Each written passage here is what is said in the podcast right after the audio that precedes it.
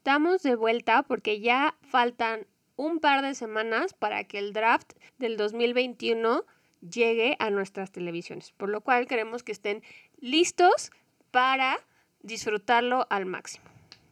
En este primer episodio de dos que vamos a grabar, vamos a estar enfocados en las noticias más importantes que se han llevado a cabo en estas últimas semanas en las que hemos estado fuera del aire y en los equipos que nos parecen más interesantes en este draft del 2021, ya sea por las posiciones o por las necesidades que tienen. Y bueno, esperemos que esto les sirva un poquito para entender y estar más al tanto e informados respecto a lo que veremos dentro de dos semanas en Cleveland. Esta, en esta ocasión el draft sí se llevará a cabo con, con fans. Y bueno, eso le, nos traerá de regreso un poquito el espectáculo que se perdió el año pasado, donde por la pandemia, pues el, el draft fue totalmente virtual. Aunque la verdad es que yo voy a extrañar al perrito de Bill Belichick. Fue un gran personaje del draft del año pasado. También se ha escuchado que es posible que haya este tipo de interacción virtual con los coaches y los miembros del staff de los equipos. Antes solamente se pues tenían cámaras en algunos de los war rooms donde se juntaban todos los, los directivos y coaches importantes de los equipos para, para los drafts y para hacer las selecciones, pero es, es muy probable que en lugar de esa interacción en esta ocasión lo que vaya a suceder es que vaya a haber cámaras como lo hubo la temporada pasada, en, en la que pudimos ver pues un poquito más de, de, intimidad, ¿no? En este caso, pues el, el perro de, de Bill Belichick, que, que, fue uno de los protagonistas de, del draft del 2020. Que creo que fue lo mejor que hicieron en el draft los Patriotas, pero bueno, esa es otra historia. Pasando a algunas de las noticias de lo más relevante que ha sucedido. Retomamos en este episodio lo que está ocurriendo con Deshaun Watson. De la última vez que estuvimos con ustedes al día de hoy, resulta que hay 23 acusaciones en su contra y la realidad es que habiendo tantos casos abiertos en, este, en, en esto, es difícil pensar que ninguno de ellos sea cierto, lo que pone a Deshaun Watson en una situación extremadamente complicada y se han ido también ya tomando algunas acciones que pues no nos sorprenden para nada, ¿no? Conforme va avanzando toda esta situación, como dices, en lugar de tener más claridad, cada vez se complica más la situación, se ve más eh, sospechoso más extraño de, de, ambos lados, ¿no? Ya oficialmente es un caso para la policía de Houston porque una de las demandantes interpuso una queja formal ante la autoridad, entonces ya la policía ya está involucrada, ya está investigando pero bueno, pues como siempre pasa en estos casos, el abogado tanto de las víctimas como el abogado de Sean Watson están en un eterno, él dijo, yo dije, tú dijiste, entonces pues ahora pues, ya no sabemos ni para dónde voltear, el abogado no quiere presentarle las evidencias a la policía, quiere buscar otros medios, eso no, no, no suena bastante coherente, honestamente. Más bien parece que tiene como cosas que eh, esconder. o que quiere darle esta información al mejor postor, lo cual no debería ser así si tiene el interés de las víctimas por delante. Por delante, ¿no? Por otro lado, pues el abogado de Deshaun Watson dice que ellos tienen pruebas de que varias de las demandantes estuvieron presumiendo que estaban con Deshaun Watson y etcétera, pero no podemos saber hasta que no se presenten tal cual las, las evidencias, que no nos van a llegar a nosotros. Primero las tiene que analizar la policía y como es un caso abierto, no pueden dar tantos detalles. Pero pues eso tampoco descarta que sí sea cierto o que no sea cierto, ¿no? Entonces, la verdad es que a mí me parece que esta va a ser de las últimas veces que toquemos este tema. Eh, se está complicando, como ya dijimos. Avanza porque ya varios jueces dijeron el viernes 9 de abril que necesitaban que las mujeres que acusaban al coreback tenían que volver a presentar su denuncia de una forma ya más formal y divulgar sus nombres para que las investigaciones puedan seguir adelante, ¿no? Entonces, veremos qué pasa. La verdad es que tampoco queremos pasar ya mucho tiempo en esto. Y pues sí es desafortunado porque, como dicen, tienes que tener cuidado con lo que deseas. De Sean Watson, antes de todo esto, dijo que él ya no quería volver a jugar con, con los Tejanos y tal vez no por los medios que y las razones que él estaba esperando, pero parece que se le va a cumplir su deseo. Lo que sí es un hecho en este tipo de situaciones dentro del mundo del deporte, la verdad es que las acciones por parte de pues las empresas que están involucradas y de las ligas siempre han sido muy claras y muy contundentes. En este caso, ya Nike le quitó los contratos de publicidad a Deshaun Watson y también es prácticamente un hecho que si estos casos no llegan a, una solución pronta, seguramente no veremos a Deshaun Watson en el campo este año. Es muy probable que la, que la liga decida interponer uno de sus este, recursos más usados en este tipo de casos en los que le pagan al, al jugador su salario íntegro, pero no juegan entonces, seguramente que eso es lo que va a suceder con Deshaun Watson este año. Es altamente improbable que, esto se resuelva de aquí a, hasta antes de la temporada, lo que seguramente va a provocar que Deshaun Watson no esté en el campo esta temporada. Y como dices, él antes de, de todo esto había comentado que seguramente lo habríamos visto por última vez en un uniforme de los Tejanos la temporada pasada. Y seguramente, por todo lo que, lo que estamos viendo, pues la mejor posibilidad que tiene de volver a pisar un campo de la NFL en su carrera es con el uniforme de los Tejanos de Houston en este momento. Entonces es increíble cómo da la vuelta eh, las situaciones tan rápido cuando evidentemente pues te pones en, donde honestamente no deberías estar. Otra de las noticias que ha dado mucho de qué hablar es el cambio que hizo Jets con las Panteras por Sam Darnold.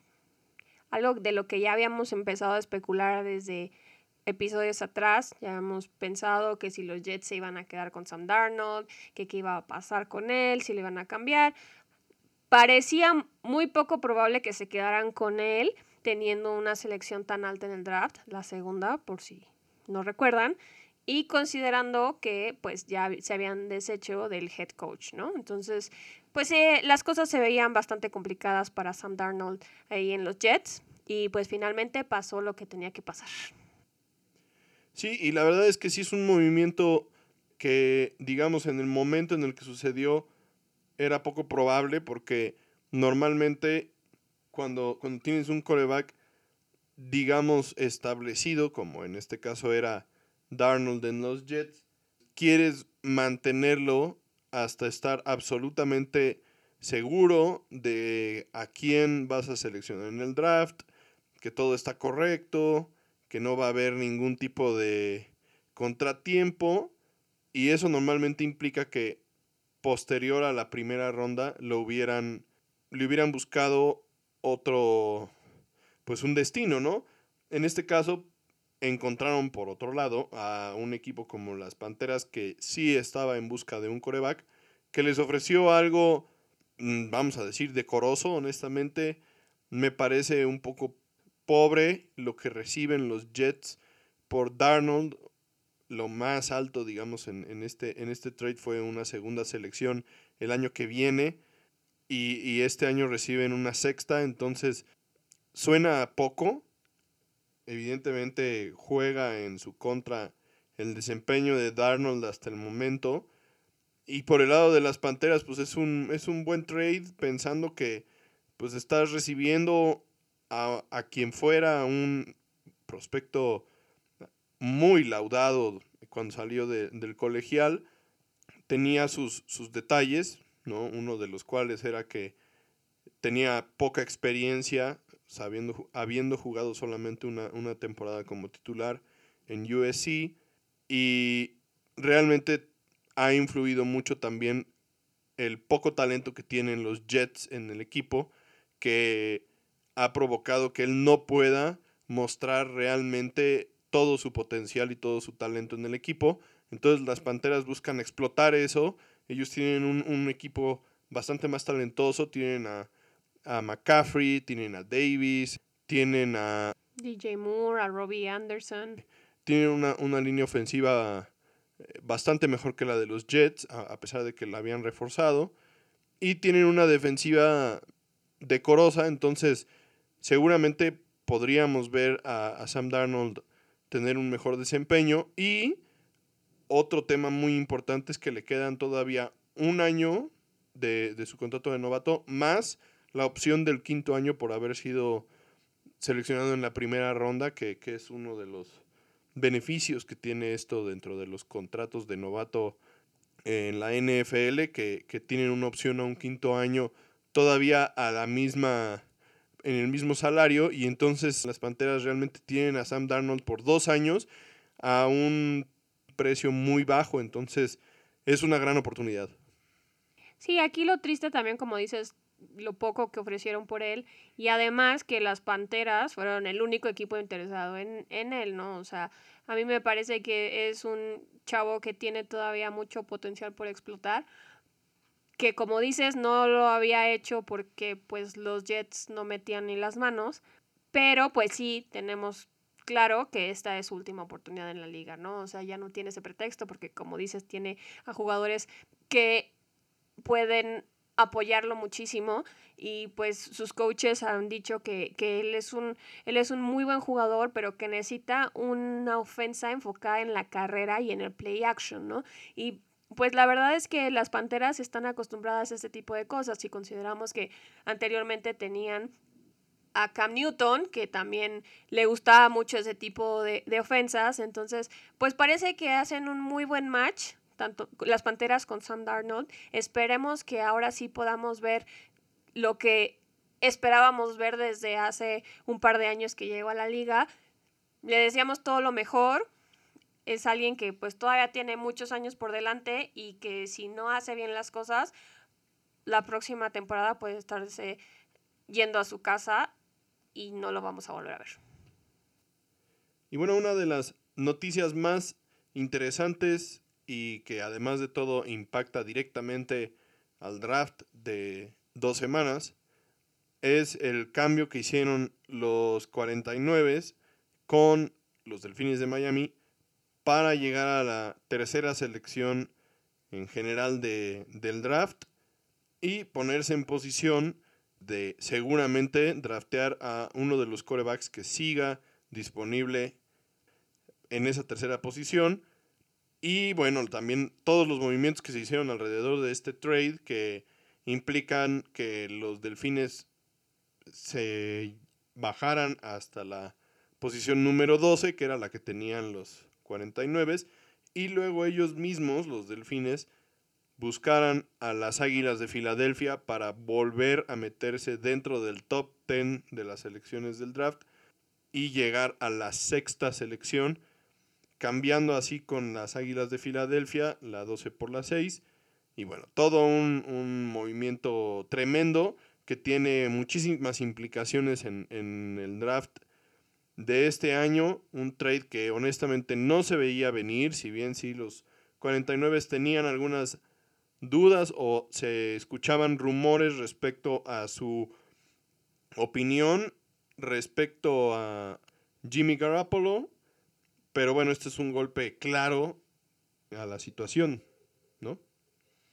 Claro, porque aunque Kyle Shanahan sigue insistiendo que Jimmy Garoppolo está dentro de los planes del equipo, sus acciones contradicen a sus palabras, ¿no? Además que, pues como que no sabe qué hacer con él todavía porque le está poniendo el precio, un precio muy alto a Jimmy G. Lo que él está pidiendo por él es una primera ronda, que es más de lo que ellos pagaron para conseguirlo, que fue una segunda ronda en el 2018.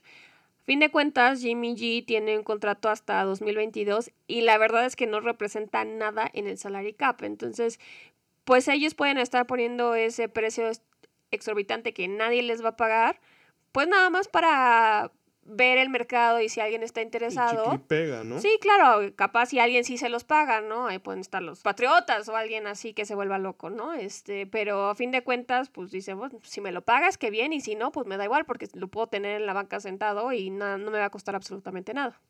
Y como dices, pues es un, un trade que, que movió muchas cosas en el, tanto en el draft de este año como el del próximo año. Ya hablaremos un poco más a detalle de esto cuando nos enfoquemos en, en los equipos más interesantes de este draft, pero pues sí, no hay que quitarle el dedo del renglón en este trade porque va a ser muy interesante lo que los 49ers puedan hacer con el pick 3. Sí, se habla de que uno de los jugadores que están considerando es a Mac Jones y también podría ser Justin Fields o podría ser Trey Lance, que serían básicamente los corebacks que estarían disponibles en, ese, en esa selección. Y hablamos de corebacks porque es evidente que, que, no estarían buscando a uno de los jugadores de posición, por más que podrían tener a cualquiera de los jugadores de posición que, esté, que están disponibles, ¿no? Y bueno, siguiendo con las noticias respecto a los movimientos de corebacks dentro de la liga, tenemos al Washington Football Team que como parte de los movimientos que han hecho para reforzar a su cuerpo de corebacks, contrataron a Ryan Fitzpatrick, quien fue pues puesto en libertad, digamos, por los Delfines de Miami y quien seguramente será titular en el equipo, porque bueno, también ya sabemos que a donde sea que llega Fitzmagic, oh Fitzmagic, siempre llega a, ser titular en alguno o más de los partidos de la temporada.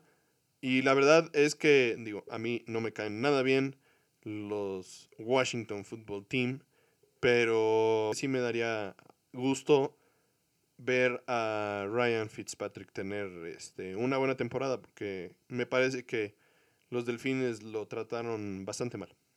Como bien dices, a mí también me gustaría que le fuera muy bien. Ha tenido muchos equipos, muchas divisiones en muchos años, entonces como que ya merece un equipo al que pueda llamar su casa, por lo menos en los últimos años de su carrera.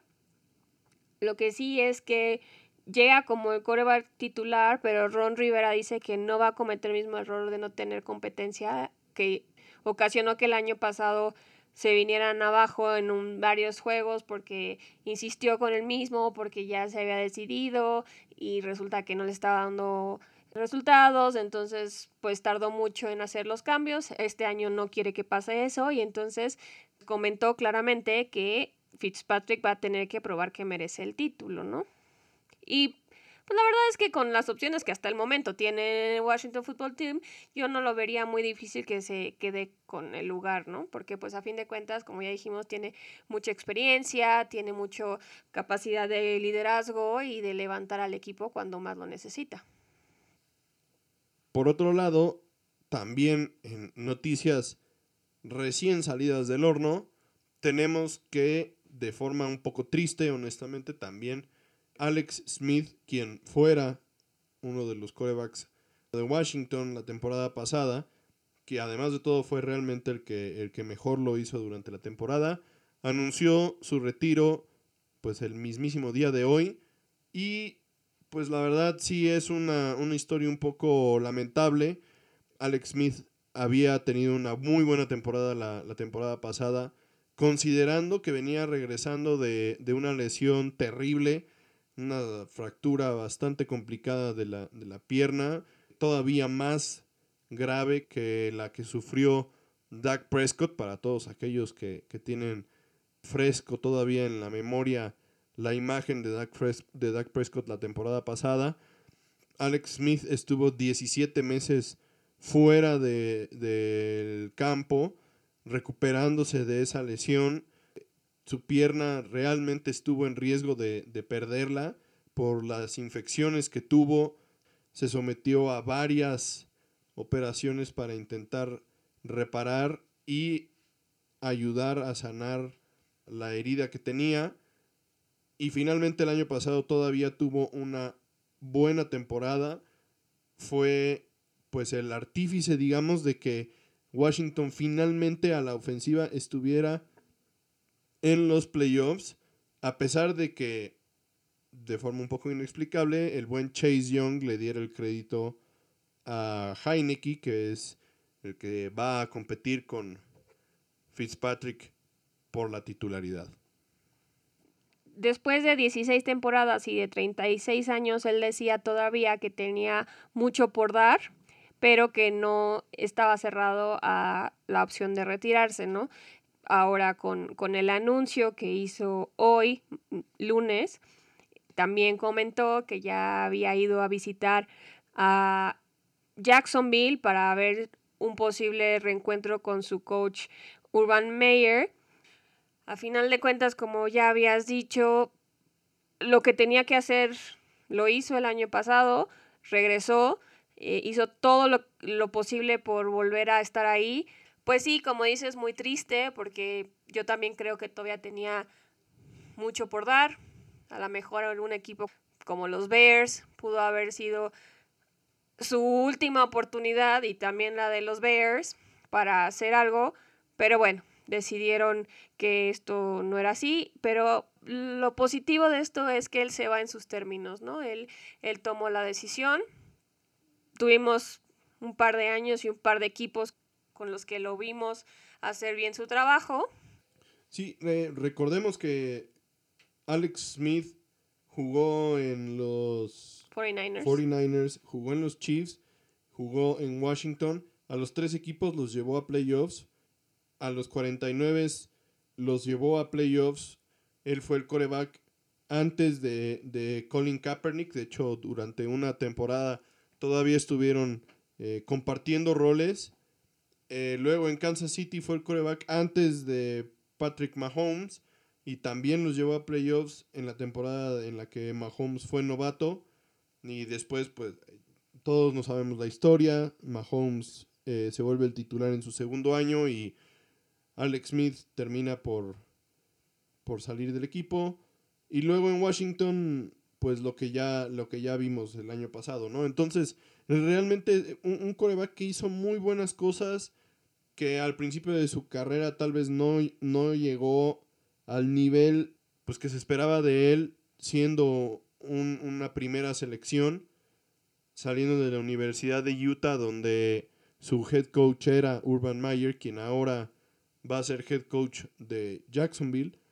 Y bueno, pues al final de cuentas, la verdad, una, una carrera muy interesante, una carrera que si bien no está enmarcada por campeonatos y que seguramente tampoco lo verá llegar al Salón de la Fama, realmente nos da, nos deja un ejemplo de, perseverancia, de disciplina, de trabajo en equipo bien, bien grande y, creo yo una, buena carrera para un jugador que no, no tuvo los logros como tal vez Peyton Manning o como Tom Brady o como Aaron Rodgers, tal vez quien fuera también seleccionado en el mismo draft que, que Alex Smith, pero es, es una, un, buen ejemplo de, una, de una gran carrera en la, en la NFL.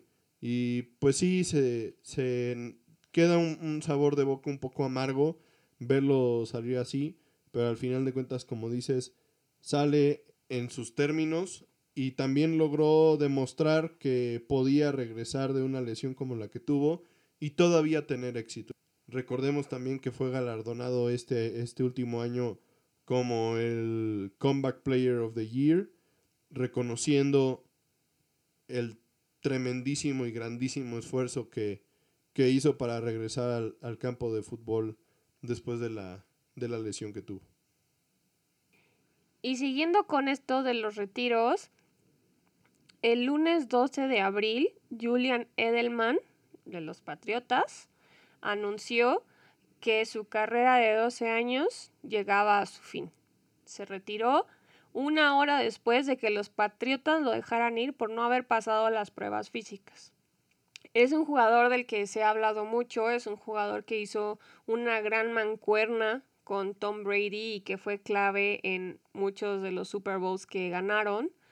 Entre 2009 y 2019 atrapó 599 pases para 6.507 yardas y 36 touchdowns, consiguiendo tres Super Bowls con los Patriotas. Solo Jerry Rice tiene más recepciones y yardas en postemporada. Aquí la pregunta y la plática gira en torno a si Julian Edelman es un futuro Hall of Famer o no. La verdad es que yo que no. A mí también me parece que no. Él, si bien es un, excelente receptor que tuvo pues la fortuna de, de, jugar con Tom Brady y con Bill Belichick y a pesar de no tener tampoco el gran tamaño ni, ni pues las características normales de un receptor dominante, sí fue un, jugador que tuvo muy buenas participaciones, en particular en playoffs. De hecho, es ahí en playoffs donde sus mejores, donde tiene sus mejores marcas y estadísticas. Pero si, si sumamos los números de su carrera, no está por encima de algunos grandes receptores que todavía no tienen la oportunidad de entrar al Salón de la Fama. Y eso es muy importante, ¿no? O sea, hay, hay jugadores que sí han cambiado o han impactado a la NFL en general y no han tenido esta oportunidad. Y pues Julian Edelman lo que tiene, y eso es indiscutible, pues es un montón de campeonatos, pero él tampoco ha sido uno de esos game changers eh, en su equipo. Sí, como dices, o sea, hay jugadores como Jordi Nelson que son infinitamente superiores al nivel individual que Julian Edelman y ni siquiera pintan para el Hall of Fame. Entonces, eso sería como una falta de respeto para todos esos jugadores que sí tienen las estadísticas, que sí tuvieron el desempeño y que pues tienen mucho que reconocerse, ¿no? A fin de cuentas, entrar al Hall of Fame no es algo de equipo. O sea, puede que pueda ser parte del Hall of Fame de los Patriotas e incluso que retiren su jersey, pero como individuo no me parece que se merezca ese saco amarillo, ningún año de su carrera fue el mejor receptor de la liga y eso también es clave para tomar esa decisión de si merece estar en el Hall of Fame o no.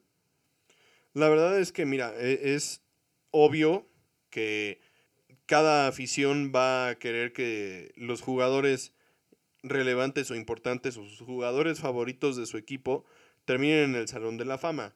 Pero pero hay que ser objetivos. El Salón de la Fama no es para abaratarse, ¿no? O sea, hay jugadores ahí que sí han cambiado la historia del, del juego, del deporte. Hay jugadores fuera del Salón de la Fama que han también tenido carreras importantísimas y súper relevantes, nombres que han, se han visto relegados toda la vida, ¿no? O sea, que han tenido que pasar muchísimos, muchísimos años y que jugadores que lamentablemente su camino terrenal ha terminado antes de poder ver ellos mismos que entras al Salón de la Fama, ¿no? Un ejemplo clarísimo, sea, Kenny Stabler de los, de los Raiders fue uno de, los corebacks que, que hizo campeón a los Raiders cuando John Madden y lamentablemente por las circunstancias, pues nunca lo, nunca lo, lo, metieron al Salón de la Fama mientras todavía vivía y tuvieron que esperar a que falleciera para ingresarlo de forma póstuma, ¿no? Y, y entonces hay tantos jugadores que tal vez podrían merecerse ese lugar como para darle a Julian Edelman ese reconocimiento que, que claramente no se merece el Salón de la Fama, simplemente no es para todos.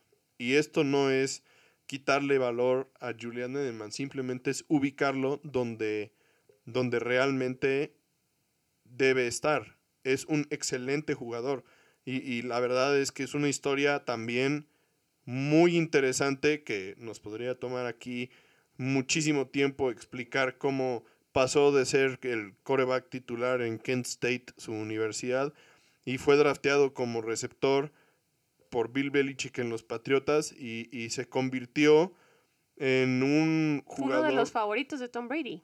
Que básicamente a base de pura determinación, de, de, querer estar ahí, hacer las cosas. Y honestamente, pues sí, o sea, fue un gran receptor para, para Brady y los Pats, pero... Pero a fin de cuentas, pues también la gente que vota para meter a los jugadores al, al Hall of Fame tiene que tener también esa otra parte en cuenta, ¿no? Que, qué tanto fue él y qué tanto fue Tom Brady y qué tanto fue un esfuerzo de equipo. Pues veremos, esperemos, no por desearle el mal ni nada por el estilo, pero como bien dices, hay muchos otros jugadores que llevan muchos años esperando y que son mucho más merecedores, merecedores de, de, de, ese reconocimiento para que pues él fuera un first ballot o incluso después de varios años él estuviera ahí, ¿no? O sea, no, no nos parece justo, le aplaudimos, le agradecemos todos los espectáculos que nos dio, pero no lo merece.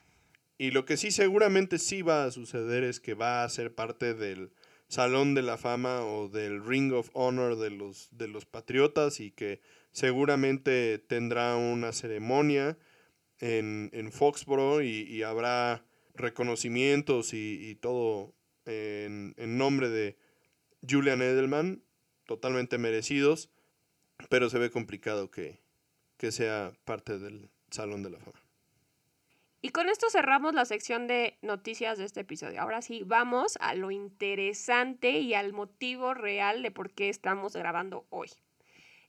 El análisis del draft. Un análisis, como ya habíamos dicho, lo más conciso posible, lo más claro posible para no estar estarles dando vueltas al asunto ni, ni bombardeándolos con datos y nombres.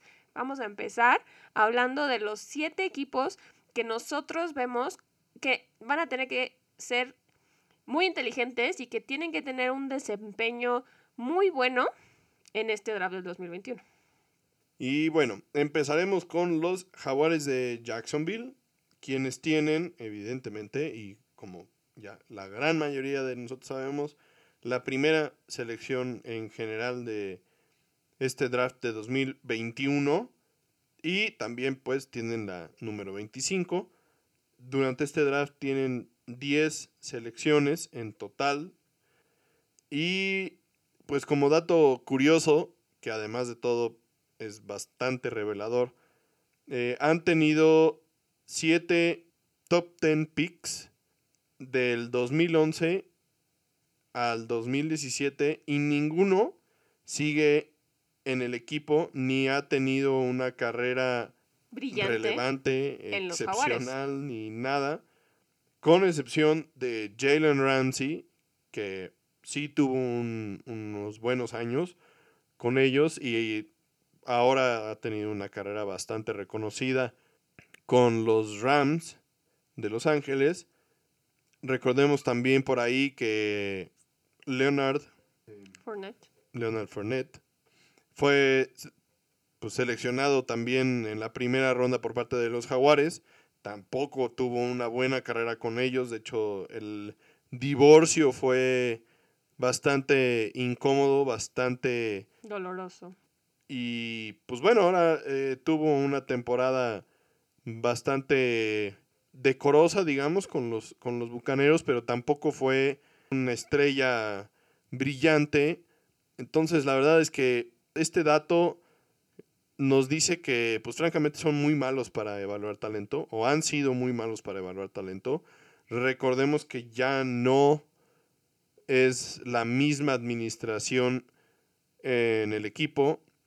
Ahora, pues su head coach es Urban Meyer, quien solamente ha coachado en el colegial y esta es su primera oportunidad como head coach en la NFL, cosa que siempre es un reto muy importante. No, es algo que no se puede hacer menos. Es muy, muy diferente coachar en la NFL que coachar en, el colegial. Y su gerente general nuevo es Trent Barkey, quien eh, más bien Urban Meyer estuvo muy involucrado en su selección. Entonces, pues esperemos ver que mejoren en la evaluación de talento y que tengan la posibilidad de moldear a Trevor Lawrence quien seguramente será su selección número uno, en, en, un, en un coreback exitoso, ¿no?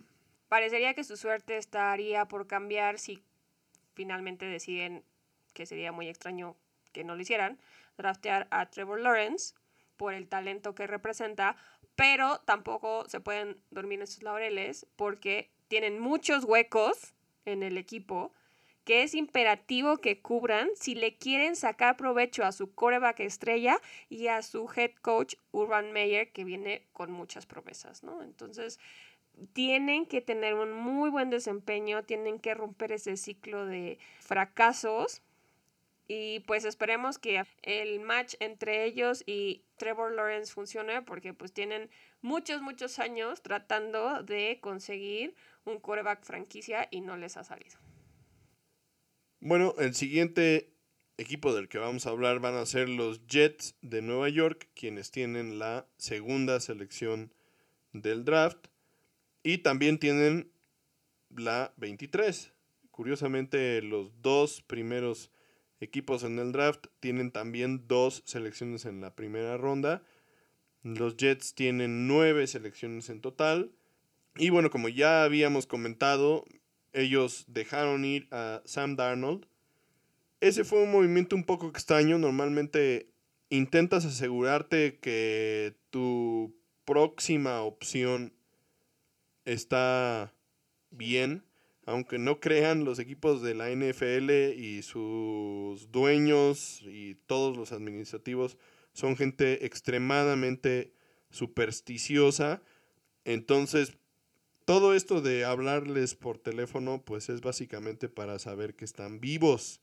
No es para que nos muestren las imágenes de su familia eh, aplaudiendo y, y, y festejando. No, no tomando eso en cuenta, el hecho de que ellos hayan dejado ir a Darnold antes de draftear a, Wilson, pues sí es un, tema importante porque pues tú no querría estar seguro de que Wilson está vivo. o que vayan a escoger. Antes de que lo, de que lo seleccionen y que dejes ir al que pues es hasta el momento tu segunda mejor opción, ¿no?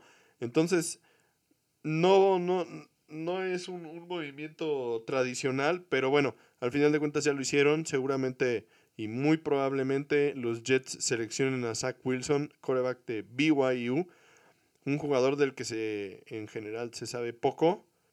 Y caso muy similar a los Jaguares, pues también los Jets son un equipo que tiene muchísimos huecos. Han mejorado la, la temporada pasada el tackle al que draftearon hizo las cosas muy bien. Fue un, jugador que, que, sí marcó una diferencia. Necesitan tener más jugadores, más playmakers que ayuden al coreback, quien sea. Y también, pues necesitan eh, apuntalar un poco la, la defensa, que pues no ha hecho grandes cosas en estos últimos años. Entonces, seguramente veremos a un coreback con, la, con, su primera selección del, draft y a un jugador defensivo con su segunda selección en la primera ronda, porque pues es básicamente eh, sus dos grandes necesidades. Podrían también eh, con, esa, con ese pick 23 escoger a alguien para reforzar la línea ofensiva, ¿no? Porque a fin de cuentas, como ya habíamos dicho en el, en el caso de los Jaguares, de nada sirve que tengan un coreback pick 2 si nadie lo va a poder ayudar y cubrir, porque pues ahí está el caso de los Bengals, ¿no? Entonces, sí han hecho un buen esfuerzo y un buen desempeño en la agencia libre, reforzando las posiciones de wide receiver y por otro lado de la defensa de los linieros, pero pues sí tienen que apoyar a su nuevo coreback estrella para que no les pase como les pasó con Sam Yo creo que en, general los Jets han hecho un buen trabajo de reforzar su línea ofensiva. En los años anteriores, la verdad es que la línea ofensiva de los Jets no fue de las peores. A mí me parece que realmente lo que necesitan es un poco más de talento a la ofensiva. Recordemos que su corredor titular estelar el año pasado era Le'Veon Bell, a quien dejaron ir y su siguiente corredor era Frank Gore, que pues ya es un señor grande de edad. y la verdad es que pues así de, de memoria no te puedo mencionar muchos receptores de los Jets. Entonces necesitan gente que realmente pueda presentar un reto para la defensiva y que no simplemente dependas de tu coreback para hacer las cosas, ¿no? Entonces, yo creo que ese pick número 25 sería importante, pues, una de dos, o, encontrar realmente a alguien que cree una diferencia en la defensiva, o buscar talento de playmakers a la, a la ofensiva. Y con el pick número 3 en la primera ronda tenemos a los 49ers, como ya habíamos dicho no cambias un lugar 3 para no draftear a un coreback. Por más que estén diciendo que, ay, sí, Jimmy G, Jimmy G, nada, nada, nada de Jimmy G. Ya nos enseñaron sus cartas. Eh, la decisión de a quién firmar es más importante este año que en cualquier otra ocasión, considerando que como parte del trade con Miami dejaron ir sus primeras rondas de los próximos dos años. Entonces, si no hacen bien este movimiento este año, no van a poder conseguir a su coreback franquicia en los siguientes dos años, a menos que hagan otro trade con otro equipo y que les va a salir muy caro, ¿no? Porque a fin de cuentas una primera ronda siempre es muy cara. Entonces, tienen que jugar bien sus cartas, tienen que ponerse las pilas y tienen que ver qué es lo que más les conviene, qué jugador les, más les conviene, ¿no? Como ya habías mencionado, eh, puede que esté por ahí todavía Zach Wilson, dependiendo de qué es lo que hagan los Jets. Otros dicen que es una de sus mejores opciones es Mac Jones, coreback de Alabama, por su parecido físico a otros corebacks con los que Shanahan ha trabajado, como Matt Schaub en Houston, Kirk Cousins en Washington, Matt Ryan en Atlanta y Brian Hoyer en Cleveland. También podría estar la opción de Justin Fields de Ohio State por su habilidad para armar jugadas, precisión al lanzar y capacidad atlética. Aquí la verdad es que es una conversación bastante interesante porque, digo, y la verdad es que si tú vas a desprenderte de lo que puede ser tu futuro durante los siguientes dos, dos años, debes de buscar a un jugador que realmente pueda cambiarle la cara a tu equipo y que además de todo sea uno de los mejores talentos en pisar la tierra en los últimos años. Entonces, pensando en todo eso, es difícil que Mac Jones, coreback de Alabama, cumpla con todos estos eh, requisitos porque claramente su capacidad atlética no es la de un game changer, como vamos a pensar en Lamar Jackson o Patrick Mahomes, ¿no? jugadores que realmente tienen no solamente la capacidad de ejecutar cualquier ofensiva a un altísimo nivel, sino que además de todo, cuando tu ofensiva, o sea, tu, tu diseño, tu estructura, por algún motivo no funciona como tú lo planeabas, tenga la habilidad de aún así crear jugadas grandes, ¿no? Y entonces eh, es ahí donde tal vez Mac Jones no es la opción más congruente. Tal vez Justin Fields o Trey Lance o evidentemente Zach Wilson si estuviera ahí, pues son jugadores que cumplen un poco más con esta descripción de poder ejecutar un esquema a un altísimo nivel y también una vez que ese esquema falla, tengan la capacidad de aún así crear jugadas grandes, ¿no? Entonces, va a ser muy interesante qué hacen los, los 49 con este, con este tercer pick.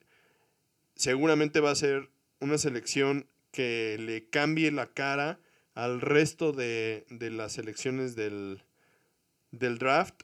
La verdad es que cuando se llevó a cabo este, este trade, inmediatamente se habló de que Mac Jones sería la opción Y ya más recientemente ha empezado a, a tomar un poco de vuelo la idea de que Justin Fields o Trey Lance puedan ser los candidatos reales a, a la tercera selección, pero desde mi punto de vista y a mi parecer, creo que los 49 van a seleccionar a Mac Jones como, como su coreback, simplemente pensando en que es el mejor fit para su ofensiva.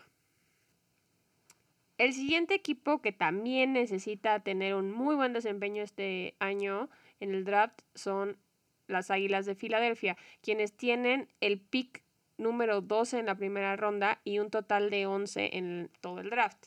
Aquí, pues la clave para ellos es que necesitan encontrar playmakers que le ayuden a Jalen Hurts. Es el momento de hacer todo lo posible porque Jalen Hurts brille, para no tener una repetición de los años pasados en que su coreback los ha arrastrado hasta el fondo. La verdad es que la situación de las Águilas de Filadelfia es un poco complicada. Su línea ofensiva ya por segundo o tercer año consecutivo ha sido azotada completamente por lesiones y entonces su desempeño ha sido pobrísimo. Parte fundamental del fracaso de Carson Wentz es justamente esto, que la línea ofensiva no ha podido mantenerse en el campo.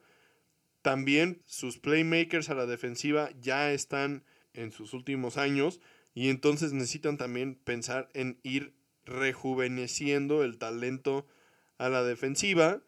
Sus profundos son francamente malos en general. Y, y como dices, no tienen tampoco jugadores de alto impacto a la ofensiva. Quitando a Miles Sanders, su corredor, la verdad es que su cuerpo de receptores es malísimo. Y eso le pone muchísima presión a Jalen Hurts porque volvemos a, a, lo que comentábamos de los Jets, por ejemplo. O sea, tienes a un coreback que tiene mucha capacidad, en este caso, y tienes a nadie a quien le pueda echar la bola o darle la bola, y entonces toda la presión para mover el balón y anotar puntos y demás recae sobre esta única persona y de forma inevitable siempre termina en desastre, ¿no? O sea, en lesiones o en frustraciones. Y, y, al final, pues así se terminan las carreras de estos grandes talentos que nunca terminan de florecer, ¿no? Entonces, recordemos que las Águilas de Filadelfia cambiaron su sexta posición para ir hacia atrás y, y conseguir la 12. Esto, pues obviamente le da a ellos algunos picks más que les permite rejuvenecer y todo esto de lo que estamos hablando pero también los saca de la posibilidad de draftear al mejor talento en, el draft, que es Cal Pitts, que además de todo, curiosamente e irónicamente, es nativo de Filadelfia y fue una tremenda decepción para la afición de las Águilas de Filadelfia haberse salido de esa sexta posición porque todo mundo proyectaba a Kyle Pitts para las Águilas de Filadelfia. Con el pick número 15 en la primera ronda tenemos a los Patriotas, otro equipo que también hay que estar muy al pendiente de lo que hacen. Tienen 10 picks totales y además este es el pick más alto desde el 2008 cuando no pasaron a playoffs y seleccionaron a Jared Mayo con el pick número 10. Obviamente cuando Belichick tenía a Brady al mando del equipo, pues se acostumbró a cambiar sus primeros picks por otros en rondas más bajas para conseguir talentos pues mucho más baratos, ¿no? Y rellenar los pocos huecos o pocas debilidades o reforzar alguna posición en la que necesitabas un poco más de, de jugadores y en lugar de buscar estrellas carísimas y brillantísimas, ¿no? Ahora va a ser interesante ver lo que decide hacer después de no llegar a playoffs desde el 2008, ¿no? Y pues también han sido el equipo con más movimientos en la agencia libre. Entonces, Veremos qué, qué, va a pasar con ellos. La verdad es que no tienen muy buen récord en el draft. Su mejor selección ha sido el punter Jake Bailey, que, al cual seleccionaron en el 2019. Y pues la verdad es que eso es bastante triste, que tu mejor selección haya sido un punter. No habla muy bien de ti.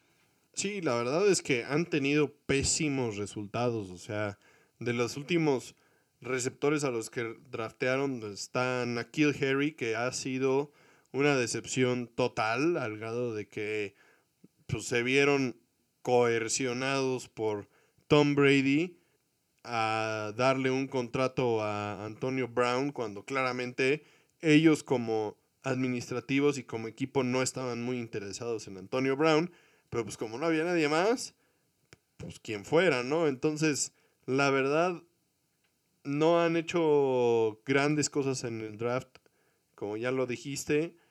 Y va a ser interesante qué van a hacer en este draft, porque son uno de esos equipos que generan muchísima intriga.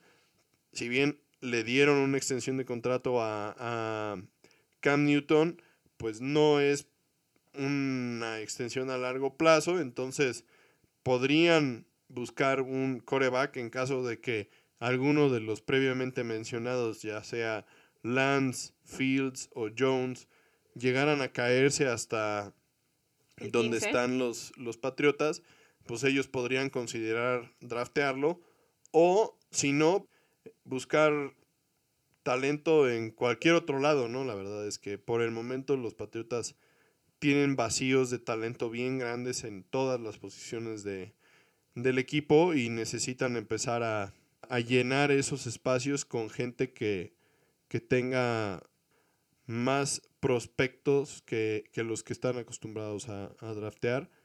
Y empezaremos a ver realmente qué tan buen evaluador de talento es Bill Belichick, porque pues cuando tienes a el mejor de todos los tiempos en el coreback eh, jugando para ti, pues da igual si seleccionas a Nakir Harry o a llamar Chase, ¿no? O sea, da lo mismo. Otro equipo que va a tener los reflectores sobre ellos son los Bears, que tienen el pick 20 en la primera ronda con un total de 8 picks totales. Y aquí la situación es muy complicada. Los trabajos tanto del general manager Ryan Pace y el head coach Matt Nagy están en la línea, como ya habías dicho previamente en algún otro episodio, ¿no? O sea, es su última, última, última oportunidad de probar que tienen lo que se necesita para quedarse con sus trabajos. Les podría ayudar si consiguen a su próximo coreback franquicia para que aprenda de la mano de Andy Dalton. Pero pues con el pick 20 va a ser muy difícil que les llegue alguno de los buenos prospectos de coreback de este año, ¿no? la cosa aquí también es que no es su única necesidad, ¿no? O sea, tienen necesidad también, necesitan un corner, necesitan línea defensiva. Entonces, pues la verdad se ve difícil que puedan hacer algo que realmente cause impacto en, en el equipo, por lo menos en la primera ronda. Por otro lado, lo positivo es que va a ser su primer pick en la primera ronda en tres años porque no habían tenido debido al trade que hicieron por Khalil Mack. Pues sí, la verdad es que sí es una situación bien complicada para Ryan Pace y Matt Nagy. Como bien dices, es difícil que llegue uno de estos prospectos de coreback hasta la selección número 20. Y pues prácticamente ellos ya pusieron pues, todas las canicas en la canasta de, Andy Dalton. Y pues francamente lo que yo, yo me iría por buscar talento a la ofensiva, buscarle a, Dalton receptores o corredores que, que le puedan dar armas para, buscar repartir el balón y darle más, más vida a, a, esta situación porque la verdad es que si Dalton no es el bueno, pues tampoco Nagy y Pace van a ser los buenos cuando, cuando piensas en los Bears, no te, no te llega a la memoria que llegaron a, playoffs el año pasado, ¿no? Y, y fueron un equipo de playoffs, a pesar de que no tenían coreback y que tampoco tienen las grandes armas a la ofensiva, pero realmente sí tenían una, una defensiva bastante imponente, ¿no?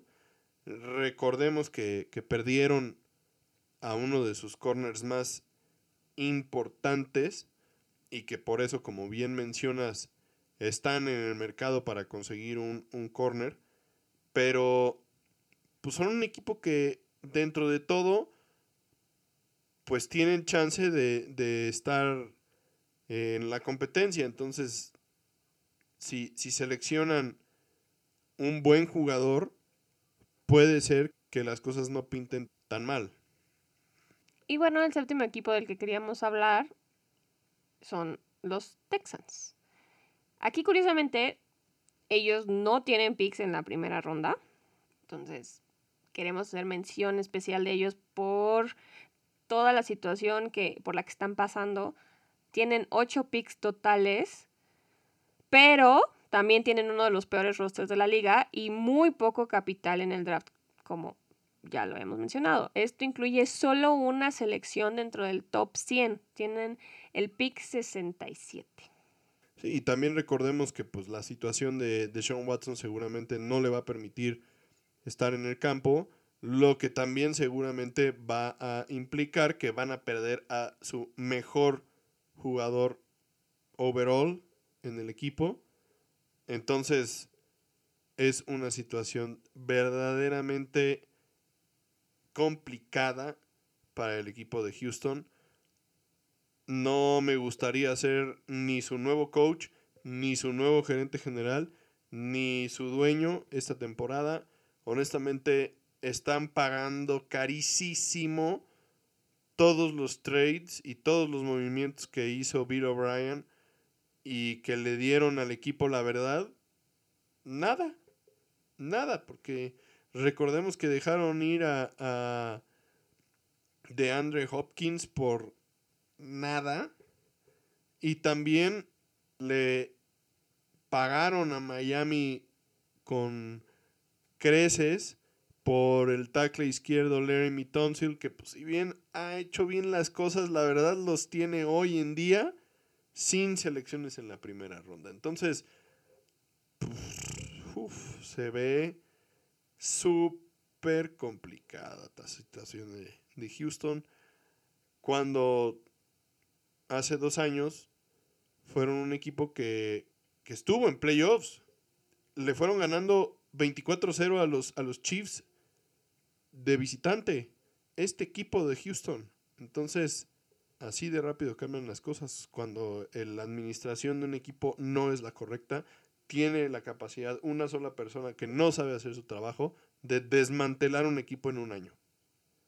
Y bueno, como menciones honoríficas, ya que sus hosts son fans tanto de los Seahawks como de los Cowboys, pues vamos a mencionar un poco de estos dos equipos, empezando por el mejor de todos, los Seahawks, los cuales no tienen selección en la primera ronda. Demostrando su tremenda capacidad no tienen selección ni en la primera ronda ni en la tercera ronda por el trade que hicieron con los Jets por Jamal Adams. Tremendo jugador. Entonces, pues, como fan de los Seahawks, vamos a estar de vacaciones viendo el A ver qué pueden hacer en un momento en el que. Viendo cómo los 49ers draftean a su siguiente Joe Montana. Esperemos que no una de las divisiones más fuertes de la liga se va a poner pues aún más interesante con la selección de coreback de los 49ers. Los Seahawks van a estar sentados viendo cómo pasa todo esto, a ver qué pueden hacer, ¿no? especialmente en un momento en el que están viviendo una situación complicada con todo lo que se ha hablado de Russell Wilson, que ya no está contento y que han dejado ir a, varios jugadores. La verdad es que pues necesitan encontrar también talento tanto a la línea ofensiva como ya habíamos dicho, porque Russell Wilson se la pasa en el piso, como a la defensa, ¿no? Dejaron ir a Shaquille Griffin, entonces pues también necesitan intentar regresar a lo que era la Legion of Boom, pero pues con el poco capital en el draft, pues se ve difícil.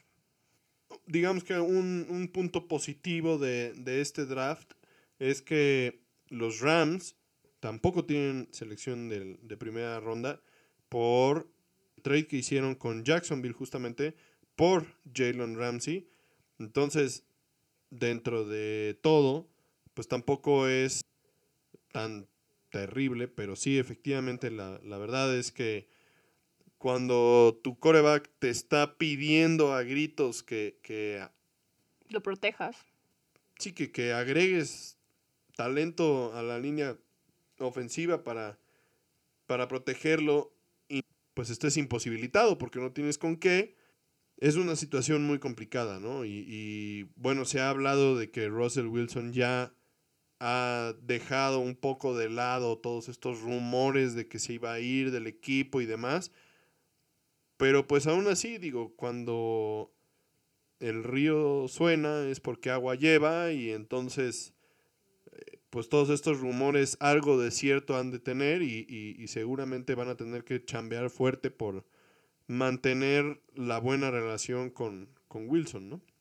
Pero bueno, entonces ahora sí pasando a un equipo que realmente ha hecho las cosas bien últimamente en el draft, honestamente, la verdad, después de que los Vaqueros hicieron pésimos drafts durante los finales de los 90 y los principios de los 2000, la verdad es que en los últimos años los Vaqueros han sido bastante acertados con sus selecciones en el draft y el manejo de sus picks.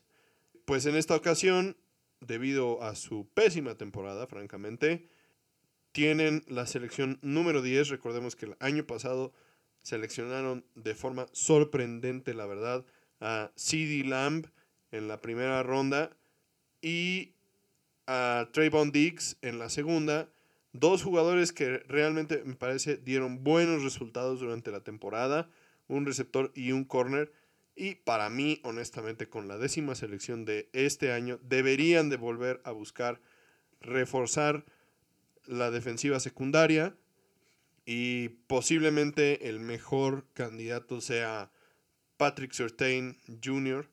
Eh, y corner de, Alabama que realmente eh, pues es un gran prospecto y por las, particulares, las particularidades de este draft y la cantidad de, jugadores ofensivos y de corebacks que muy posiblemente vayan a, a terminar siendo seleccionados en los primeros top 10 picks, pues los vaqueros estarían en una excelente posición de seleccionar a este muchacho Patrick Surtain, que es para muchos el mejor prospecto como corner y muy posiblemente el mejor prospecto a la defensiva del draft y ellos están en una posición de draftearlo con la selección número 10.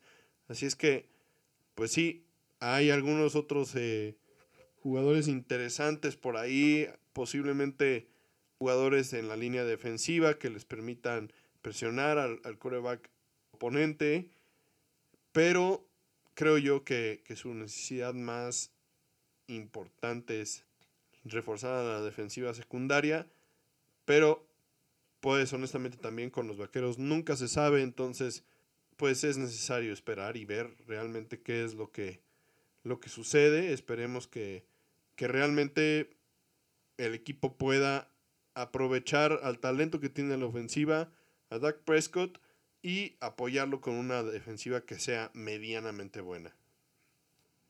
Con eso terminamos la primera parte de nuestro análisis del draft. Esperemos les haya gustado, les haya parecido muy interesante y si tienen algún comentario, si tienen alguna opinión respecto a los equipos que mencionamos, eh, que creen que vaya a pasar, ya saben, nos los pueden hacer saber a través de nuestro Facebook de Tocho Morocho o de nuestro correo electrónico de tochomorochopod.gmail.com. Nos encantaría saber qué, qué están viendo ustedes para este 2021 y también pues si tienen alguna duda o si quieren que hablemos de algo en particular, estamos en toda disposición para intentar resolvérselas. Sí, esperen nuestro siguiente episodio, la segunda parte de nuestro análisis previo al draft la próxima semana, justo antes de que se lleve a cabo la primera ronda y esperemos que tenga contenido bastante interesante para todos ustedes, que les permita disfrutar un poco más del draft que se llevará a cabo la próxima semana en Cleveland. Muchas gracias por escucharnos. Compartan con sus amigos, sus novias, sus novios y a disfrutar del fútbol. Les mandamos saludos a todos nuestros fans que nos escuchan en otros países. Recuerden que nosotros tenemos nuestra base en México, pero los queremos mucho y les agradecemos que hayan seguido con nosotros en esta gran aventura que es solo para ustedes. Nos vemos aquí la próxima semana. No dejen de escucharnos para saber más sobre los prospectos más interesantes para este año. Bye.